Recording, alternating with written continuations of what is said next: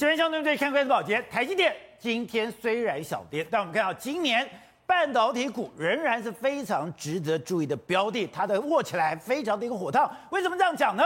我们看到新年才刚刚开始，这个半导体的战火，这个晶圆的战火已经开打了。我们知道 AMD 过去一直是 Intel 的手下败将，但当台湾的苏姿丰接掌了 AMD 之后，他猛力的追赶，因为他结合了台积电。今年新年才刚刚开始，你看到他开始有这个动作了，而且他把这张照片发在推特上面，他直接校正，也就是新年才刚刚开始，整个半导体王者之争已经点燃战火。他拿上他手上这个晶片，是六纳米台积电做的，他说他可以要独霸天下，是非常好的一个产品，一指打理。他现在的对手已经不只是 Intel，他现在也把 NVIDIA 当成了对手，也就是现在紫金之巅半导体的王者已经打得这个如火如荼，这个如火如荼的战争里面都需要一个重大的军火库，而这个军火库非常明显就在台湾。好，我们今天请到了来宾，对大家首一的财经专家黄松松，你好。大家好，好，这是每一道电子报董事长吴子嘉，大家好，好，第三位是时事评论李正浩，大家好，好，第四位是资深媒体人姚慧珍，大家好，好，第五位是资深的两岸记者李廷华，大家好，好，第六位是资深媒体人黄伟汉，好，这个好，观众朋友大家好，好，so，你说这一张照片充满了杀气，对，新年才刚刚开始，嗯，苏姿丰就拿他手上这个晶片，对，去跟 Intel 跟 NVIDIA 校正，对，你说，哎。今年二零二二年才刚开始，对整个半导体的王者之争，战火已经点燃了。没错，实际上苏之峰这张照片是要做什么呢？他在对 Intel 还有 AM 呃 NVIDIA 校正。因为为什么？在这一次的这个 CES 展里面，AMD 会展出新的产品，包括说像这个新的 CPU 跟新的 GPU。但是他的意思是什么？他拿的就是说我用的是台积电六纳米的晶片，今年就看我们表现了。所以他直接跟你呛虾。哎，这个表现也太得意了吧？没错，拿着这个六纳米的 GPU，对，它有很厉害吗？对，它这个产品是目前现阶段用最先进的制程所做出来的，整个时效或者整个这个耗能都相当相当的理想，所以它敢才敢在公开跟你 Intel 校正嘛。那为什么这是苏姿苏苏姿丰非常重要的意义呢？你知道苏之峰接掌 AMD 的时候市值只有二十五亿，那现在 AMD 的市值已经来到一千八百亿，它距离 Intel。世界上最重要的 CPU 公司两千一百亿，只有三百亿，所以他今年的目标是什么？我要干掉 Intel，所以他为什么要跟 Intel 较正？就是来，我一定来到你的身边了。今年我决定要用这个六纳米的产品把你打下去。所以我们看到 AMD 过去是被 Intel 远远的甩开，对，过去 AMD 连 Intel 的车尾灯没错都看不到，就没有想到，哎。这个台艺的苏姿丰，对，他今天掌握了 AMD 之后，对，跟台积电合作，对，他竟然在今年，对，有可能黄金交叉，是。死亡交叉，对，在今年彻底的干掉 Intel，而靠的就是手上这个六纳米的 GPU，没错。那你校正的时候，当然 Intel 不是省油的灯，Intel 新的这个执行长辛基辛格呢，他在这一次的产品里面，他要推出所谓的代号所谓的这个 Intel Arc 的这个产品，这个是什么？显示卡。你他也要显示卡，对，你在这个 CPU 里面追我，我现在我改掉 GPU，我要另外开一条路，我要去追赶，你要追赶我，但是我要不是要追赶你，我要追赶的是 NVIDIA 哦，所以他推出一个新的这个这个 GPU 上，我是剑指 NVIDIA，那为什么要剑指 NVIDIA？我跟大家讲，Intel 目前的市值是两千一百亿，但是 NVIDIA 目前的市值是七千一百亿，所以他现在他当然不会跟 AMD 比啊，他想要跟上面比，所以说今年才刚刚开始，就看到了。整个 AMD 看到 Intel 跟 NVIDIA 对。三个打成一团，而这三个打成一团，对。后面的兵军火库对。都是要靠台积电。没错，好，那我们我们讲这一次的这个苏之凤，你看他信心满满的拿出这个这个 Ryzen 的这个六千的这个新的 CPU，宝杰，那这个这个是你看他还特别讲了台积电的六纳米，他还写在这上面。那这里面来说啊，第一个他这一次的这个新的这个，因为为什么他要发展这个产品？因为知道他这个如果以这个 CPU 这个所谓桌机跟 NB 的这个时代，两年前是个大换机潮。今年又是个大换机潮，所以今年为什么 Intel 啦、NVIDIA 啦，或者 AMD 他们全部都要抢攻？主要原因就在这个地方。今年很重要，没错。那你看它到底有什么样的一个状况？它这个新的这个处理器比过去的这个处理的效速度多十一趴，然后工工时的速度多十八多二十八趴。另外一个，它有一个深层睡眠，就是你在运作的时候，它可以让部分的这个 CPU 能够停电下来，所以它可以看二十四小时的连续的影片。哎，这个在过去一一段时间都没法用到。那为什么能够这样做呢？主要因为你说我拿了一个笔电，对，我可以不插电，对，我可以连续二十四个小时播放影片，对。所以它为什么能做到这样？因为它用的是台积电最新的封装技术，让它整个耗能、整个这个节电的效果是大幅的增加。那你 AMD 这样做的时候，Intel 的这个基辛格就讲了嘛，Intel 就说好，你先来追赶我这个 C CPU，我不要，我要推出一个叫 GPU 的这个绘图卡。所以为什么要这样做？它其实有一个叫 IDM 二点零未来的这个整体的转型计划，就是我除了过去的 CPU 之外，我还要做这个 GPU。所以他讲这次也很有意思哦，他这 Intel Arc 的这个技术呢，是他去年就发表的，他去年品牌日发表，而且他说的是什么？我要用台积电的六纳米打造，所以他也是，他也是用六纳米，他也是用台积电的六纳米打造，也就是 AMD 的 APU 上面追赶我，对，就我要去杀向这个所谓的 NVIDIA 的 GPU。对，好，我们就来看目前的这个 AMD 跟 Intel 两个之间的血战到底是怎么样？你看伺服器里面，伺服器的 CPU 里面，Intel 跟 AMD，你看 Intel 的市占率是一直在下滑之中。这个 AMD 的市占率是一直在上升之中。桌机部分来说的话，你看 Intel 好不容易这几年呢有稍微稳住，但你看这个 AMD 其实市占率都一直还蛮好的。稳住的。在行动 GPU 里面呢来说，你看 Intel 是往下坠，这个 AMD 是往上升。另外在整体的这个中央处理器 CPU 里面来说，M Intel 是一直往下降，AMD 现在已经来到二十四点六。所以再过一段时间呢，有可能会出现一个在持续的这样走高的时候，当然对 Intel 来说压力非常巨大，那更更不用讲。这个这次 AMD 推出个六纳米的产品，请问你的这个产品线目前在哪里？他他们是说我们的新产品要用所谓的 Intel 七，Intel 七是什么意思？Intel 七约莫折合台积电的十纳米，所以这个六纳米跟十纳米显然有一段落差，所以这样对对目前的这个 Intel 来讲，他很担心，所以他只能够说，哎，我用台积电的发表了六纳米，我要去攻这个哎这个 NVIDIA 的这个 GPU 啊，所以我们常常讲秦失其路，天下共逐之，本来天下霸主。是 Intel，对，它悍然不可以动摇，对，就当你动摇了以后，对，刚才讲两边就把你给撕裂了，对，好，那我们就讲嘛，现在 Intel 跨入整个整个 GPU 的市场，你看过去一段时间，我们看 GPU 的市场其实是两强，一个叫 NVIDIA，一个叫做 AMD，哦，AMD 里面 AMD 是第二，那你看 Intel 过去是零。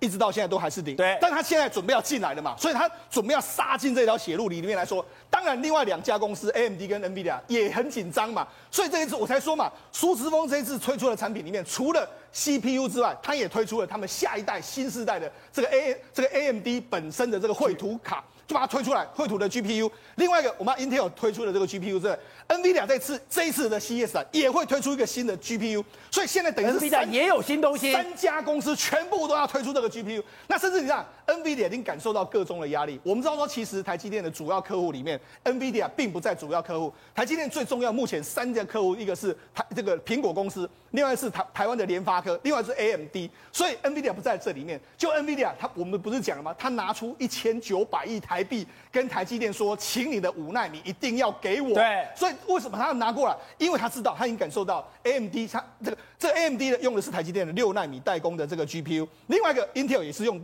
这个台积电代工的六纳米。目前呢，NVIDIA 是用什么？三星代工的这个七纳米啊，所以它一定要想办法卡进台积电的五纳米，不然的话，它可能在下一个世代里面会遭受到他们两家公司的联合夹杀。所以你没有军火库，你什么仗也打不了。对，没错。那好。为什么我们就说这个所谓显示卡真的非常难呢？我们讲，实际上这个 GPU 里面，中国前一阵子才发表一个叫做风华一号，就你看、这个、中国也做显示卡，他们是这个心动科技，就你看他做出来这个，你看到这个画面，这是他们实际跑测的这个画面，你看到，哎，这号称四 K 哎，可是你仔细看这个画面，这画面哪有四 K 的感觉啊？而且一跑动起来的时候，你就觉得它很模糊。对，所以他们的显示卡显然技术跟 NVIDIA 啊，或是 AMD 啦，跟 Intel 都有一段很大的这个落差。所以在目前为止来说，他们根本在半导体上面来说，不是这个 N 美商的任何的对手。所以你刚刚讲到的。现在所有的对手还是 Intel、AMD 跟 NVIDIA。对，而这个 NVIDIA 里面，这已经不是其他的公司可以看到车尾灯的了。对，刚刚宝杰讲到说，哎，今年的全世界在半导体的这个霸主之争的，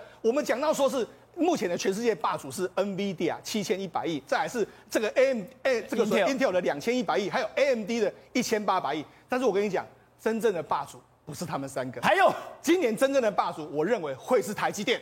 那台积电这几天连续大涨之后，它的市值已经来到六千九百亿了，它已经逼近了 NVIDIA 的七千一百亿，它已经随时有可能会超车 NVIDIA，变成全世界半导体第一名、市值第一名的公司，市值超过 NVIDIA。它已经在这个已经准备好。我就跟他讲，为什么会是这样？我跟他讲，台积电目前的客户 AMD，AMD 生意好的时候，台积电会不会好？会。台积电高通是他的客户，高通生意好，他会不会好？会。苹果是他的客户，高苹果生意好会不会好？NVIDIA 也是我的客户，加上说很多一大堆利利扣扣，全部都是我的客户。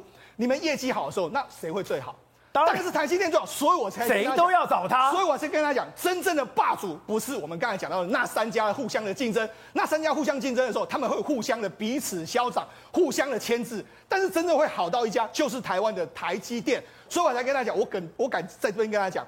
不不到两个礼拜的时间，台积电绝对会变成是全世界市值第一名的半导体公司。难怪 Intel 的工程长讲说：“哎，我的对手根本不是别人，对，我只有一个对手，对，就是台积电。对，所以就是台积电真的是相当相当强。我们再讲几个例子，比如台积电目前的最大客户是苹果。你看苹果，我们昨天讲到说，它现在呢跟苹果在发展一个叫做 Micro OLED 这个这个新的技术，根本没有人知道这是什么东西。好，另外一个这个 A 这个苹果在用在它 NB 跟 PC 上面的 M1 晶片，哎。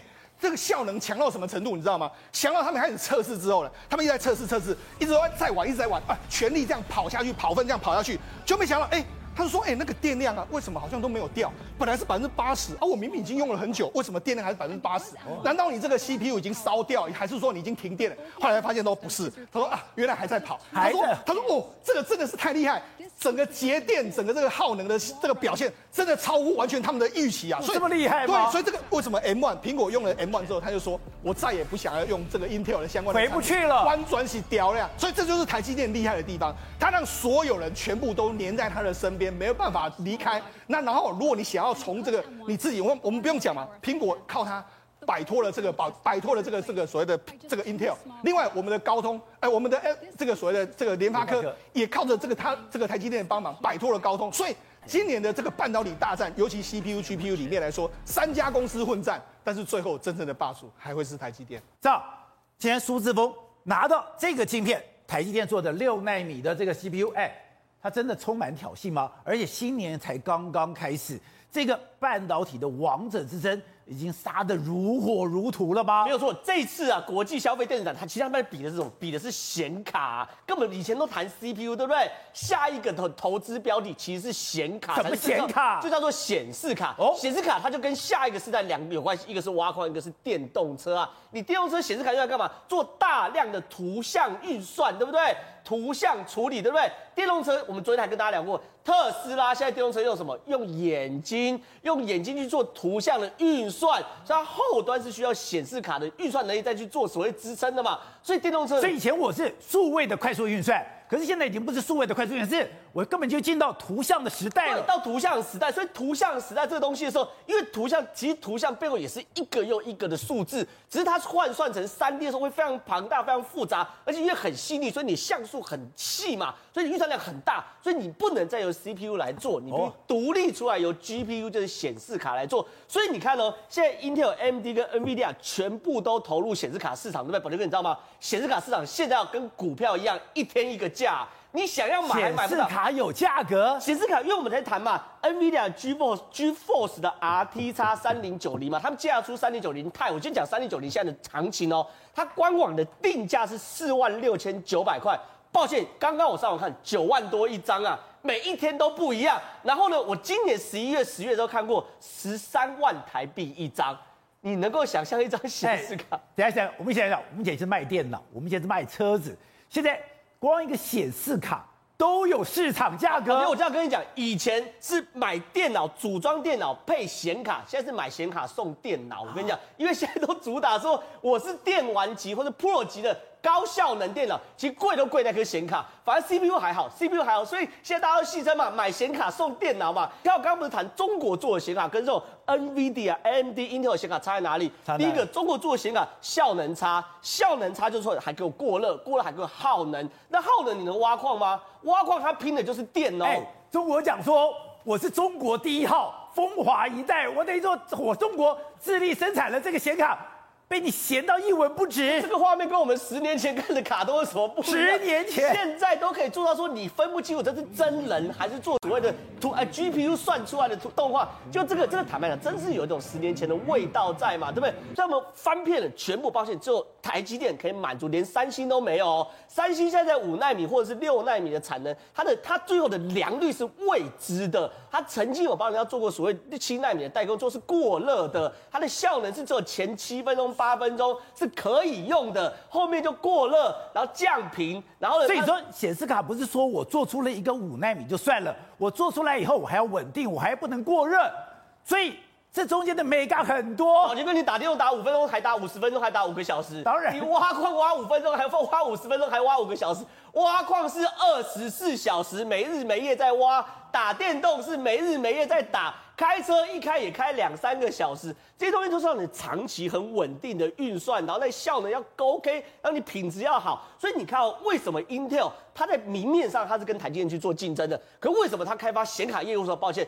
打子弹给台积电，出货给台，他根本不让自己的 Intel 的部，他没有选择，没有选择啊。那 AMD 更不用说，AMD 本来就是靠着台积电把一个市值逼近 Intel，对不对？NVIDIA 更狠，因为坦白讲，因为 NVIDIA 长期只做显卡，对不对？所以 NVIDIA 对台积电来说叫做小客户，对不对？NVIDIA 在去年哦，第三季就给了台积电快七十亿美金。预付二零二二年的货款，为什么？我先把钱给你，你留一些产能给我，这让人要定产能。所以我们可以看到，NVIDIA 现在最新做什么？跨入自驾车的平台，对不对？NVIDIA 去自驾车了。对，它那平台是什么？它做出一个自驾车平台，因为对于很多 Toyota、丰田啊等等的，它造车可以，它做自驾的这个所谓软体，还有图像分析，它可能不行。所以 NVIDIA 跨过去这边来做这个所谓自驾车。所以现在所有车厂都找什么？找所谓像高通策略合作，然后找所谓的呃 NVIDIA 去做策略合作。所以这些事情我们可以预期啊，未来显卡一定会大爆发，所以台积电会变得越来越重要。好，辉生。现在刚刚讲，我才知道说，原来全世界半导体市值最高公司是 NVIDIA。但我们也知道，它的负责人，哎，居然是跟台湾有关，是台艺的黄仁勋。对。可是原来那是十多年前，默默无闻。在十多年前，他找人合作，没人理他。是。他是因为跟台积电的合作，哎。才风生水起。对，你要知道，从一九九八年到二零零三年这五年，黄仁勋的 NVIDIA 差点是破产的。那时候呢，曾经差点破产。对，那时候呢，台积电的那个财务长呢，呃，张孝威呢，他说他有一次呢要到美国戏谷去出差，后来他记忆当中，然后有一家公司欠我们好几百万美金，所以呢，他要去催账。其实他讲那一家公司就是 NVIDIA，然后呢？但是呢，NVIDIA 以前还欠过钱。对，然后呢，张少威说啊，可是呢，我们的业务部门说这家公司发展潜力非常好，所以呢，这家公司真的就是我们还要给他的授信额度再拉高。虽然他没欠，还欠我们钱。结果后来那个他到美国之后，你说当时台积电。在 NVIDIA 刚刚发展的时候，就知道它潜力很强。对，而且是业务部门跟财务部说，虽然他欠我们钱，现在他现在还没办法还，但是这家公司不可小觑。结果张少威去见到黄仁勋之后，他就跟黄仁，呃，他就跟那个黄仁勋说啊，那个现在你还欠我们钱，那是这样子的，我们因为基于风险情况之下，我们那个授信额度哦，可能不能还是有其极限，不能不断的让你欠更越来越多钱。就黄仁勋那时候他才三十几岁哦，他直接说，请你们不要这样做，因为几年之后我们将是你最大的客户。然后张孝威后来就出了一个这个回忆录，就说当时黄仁勋才三十几岁，有这样子的一个亏靠，他印象非常深刻。显见他从一开始的时候，对于整个市场以及自己的 NVIDIA 的一个发展潜力是深具信心的。那果然现在 NVIDIA 的市值是高达七千三百多亿美金哦。那刚刚特特别提到，为什么他要捧着六十九亿美金先跟台积电狂火，因为那个呃 AMD 的这个他手上拿的是台积电六纳米，对，他现在要用的是台积电五纳米啊。如果 NVIDIA 不赶快拿到 NV 那个台积电五纳米，就要快被 AMD 给超越。苏志峰拿到了六纳米，他就敢在这个一年一度最重要的消费电子厂跟人家较正了。我当然要用五奈米来克你啊！对，是，所以现在他赶快把钱捧着，而且赶快预付款，告诉他说再怎么样，请你把台积电五奈米的一部分的产能，然后呃就是保留给我。那人家也说，如果整个半导体领域的话，张忠谋是认被人家认为是撑起整个半导体华人的半边天的话的一个重要人物。第二个人是谁？其实就黄仁勋。而且你刚才讲的是有一个关键年代，二零零六年那时候本来怎么样？他们两个人一战一炮而红，内战哎。两个人都不对，对那个样的架构本来都没有信心，他们两个人慧眼独具，去压在那个上面。是，那大家都知道，就是说黄仁勋其实在整个发展过程里面，台积电扮演非常重要的角色。其实从一开始的时候，一九九八年，NVIDIA 发呃发表了 GPU 的那个绘图软体创新产品之后，这个果然让整个不管是 Intel 或者是其他的美国的大厂都吓到，因为认为说，第一个是这样子的产品是非常的呃划时代性，第二个是。台积电竟然可以帮他给生产出来，哦、所以他们就认为说，哎、欸，这个真的是让以前从来没有想过可以做出这种东西吗？对，所以包括像的 IBM 啊、Intel 还有德州仪器都会刮目相看，认为这款的晶片的良率竟然可以把它给做出来了。所以那时候，哎、欸，他就开始在市场上非常的就有闻名。那所以呢，到从过去一时之间，可能本来还有一度呃财务上的问题，到现在已经是半导体整个产业的一个龙头霸主地位。其实 NVIDIA 他们这几年，呃，尤其是说从二零二一年，他们已经从 GPU 慢慢跨入到，甚至是所谓电动车跟元宇宙的一个概念哦。其实当大家最近印象最深刻是什么？就是去年四月的时候，黄仁勋他发表一个 GTC 二零二一的影投影片，你看这个。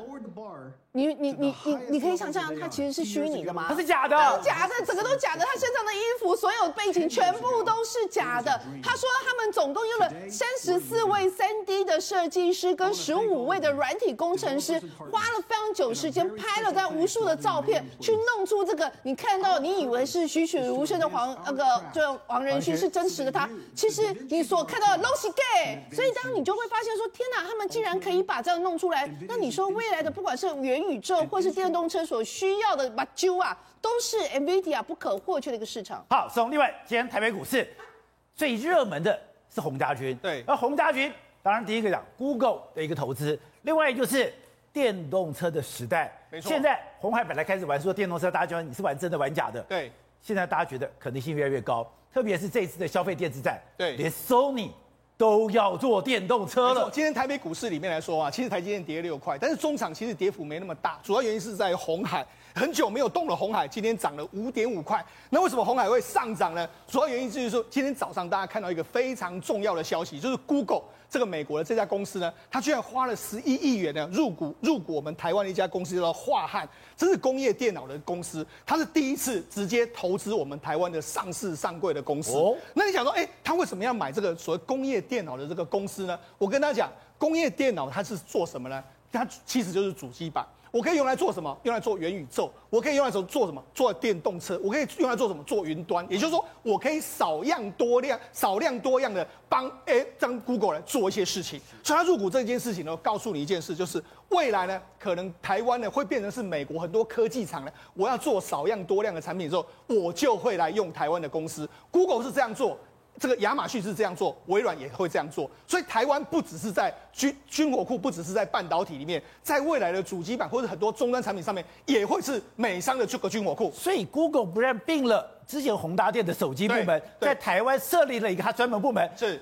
他还介入了台湾的上市公司，他直接买哦，这是很少见的哦。所以你就知道，事实上这件事情来说的话，我觉得会引动未来可能美商来台湾投资入股台湾公司的会会越来越多。好，那除了这个之外，刚才宝杰提到了这个为什么红海会涨？红海会涨还有一个原因就是，除了元宇宙之外，它现在呢，它这个 M I H 的这个平台呢，开始要开始发光发热嘛。你看它前一阵子呢，它准备要到这个桥头公约这个。这个桥头工工业区去开始进去里面进驻嘛，包括说你看，他目前呢还跟很多国外的厂商，包括说他到美国去入股这个 Lordstown 的这个这个公司，他准备要到美国去做这个电动车，所以未来呢，我就我就讲。台湾的主机板或者台湾的工业电脑会变成是另外一个军火库之外，搞不好台湾的电动车供应链也会变成是一个军火库。